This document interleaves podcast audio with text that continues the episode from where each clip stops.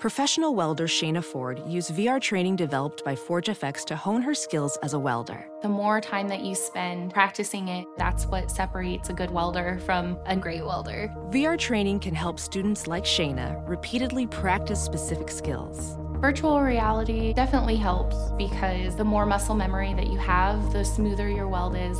Explore more stories like Shayna's at meta.com slash metaverse impact.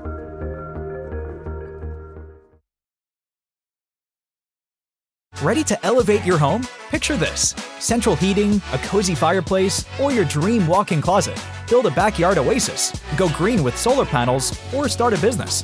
It's all possible with Figure's home equity line of credit. Unlock up to $400,000. Apply online in five minutes. Funding in as little as five days. Head to figure.com and transform your home. Figure Lending LLC, DBA Figure, Equal Opportunity Lender, NMLS 1717824. Terms and conditions apply. Visit figure.com for more information. For licensing information, go to www.nmlsconsumeraccess.org. Dread Podcast Network presents.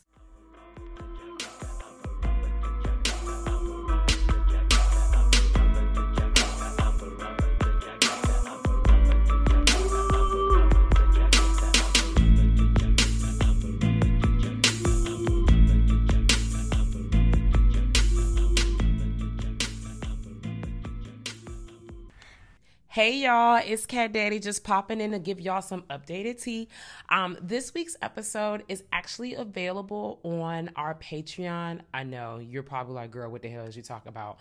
But that's exactly where it is. Um, we're gonna give you a preview for the episode shortly after I'm done talking your head off. Um, and we made it super easy for you guys so you don't have to really search, but you can just, you know, click the link inside of the description for this episode um, to hear the rest if you want to continue to tune in. Thanks again for your support, and we truly appreciate you and everything that you do. And we hope you enjoy this episode. Bye. Like Jazz said, everyone in this Maryland town is called what? Not Crestfield. It's called Clair- Claridge, which I feel like is this a a mix of like what's the fuck? What's the town? I can't think of all the ones down there. All I'm thinking is Wicomico, it's Wicomico County and all them little cities up in there. I'm, if I had my little phone open, I'd be like, yes. Queen Caroline, some some Caroline, I don't know. Cambridge, Claridge, Ah. Cambridge. I knew it was something. It's like this is Cambridge or something else. But anyways, it's a lot of like a little towns that all are out 50 and then Mhm. some. Um, because then you can also get connected up to Delaware too, out at the Eastern Shore. The Yep. Eastern Shore is a very interesting place. Maryland, Virginia, and Delaware connects it. And then people try to say that's the other DMV. Listen, uh, it's like a 15 mile bridge between Maryland and Virginia. It's woo. So, anyways, this fictitious town, fictitious town fits right on in. Um, and they're out there and they're having a good time. They're getting their patriotism on. They're wild at the bay. They're flying the flags. It's Yuck. you know a lot of different families. The background is really diverse, and this is kind of what the shore looks like. Like, of course, there's a lot of white people out at the shore, but you see a lot of families of different um, backgrounds out at the shore. Just to give you that demographic, this kind of looked on point to me. Not even gonna hold you.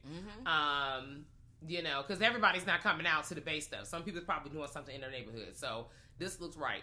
They have a, sometimes out there by the shore and a lot of these other small towns um, in rural America, very Americana, despite you know how a crazy American be wilding. So, anyways, you realize as she's talking, like, you know, she's talking about like, you know, if we would have knew then, but we knew now. And I'm like, bitch, what do you know? What is going on? She's talking shit about the mayor. Then you know, you see some footage cuts to the mayor. He drinking the water. And like, this is some of the best water I've had. okay. Nah, anytime somebody do that, I immediately thought of real life.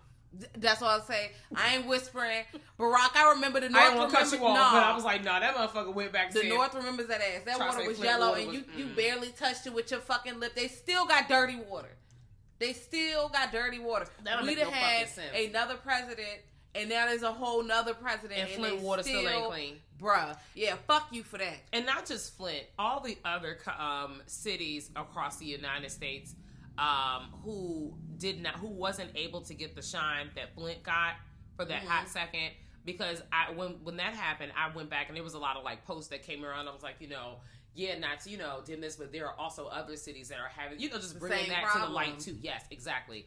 Um, you know how you know, as we know, the government's not where they're deciding to put their money versus where they're not putting it. and the money. state is not being responsible because if people are like it's not the president, but if a state has water like this, it should be some kind of crisis. It should be some state of emergency. also somebody needs to pay for that shit. Somebody needs to be under fire for allowing people to have yellow water. I agree.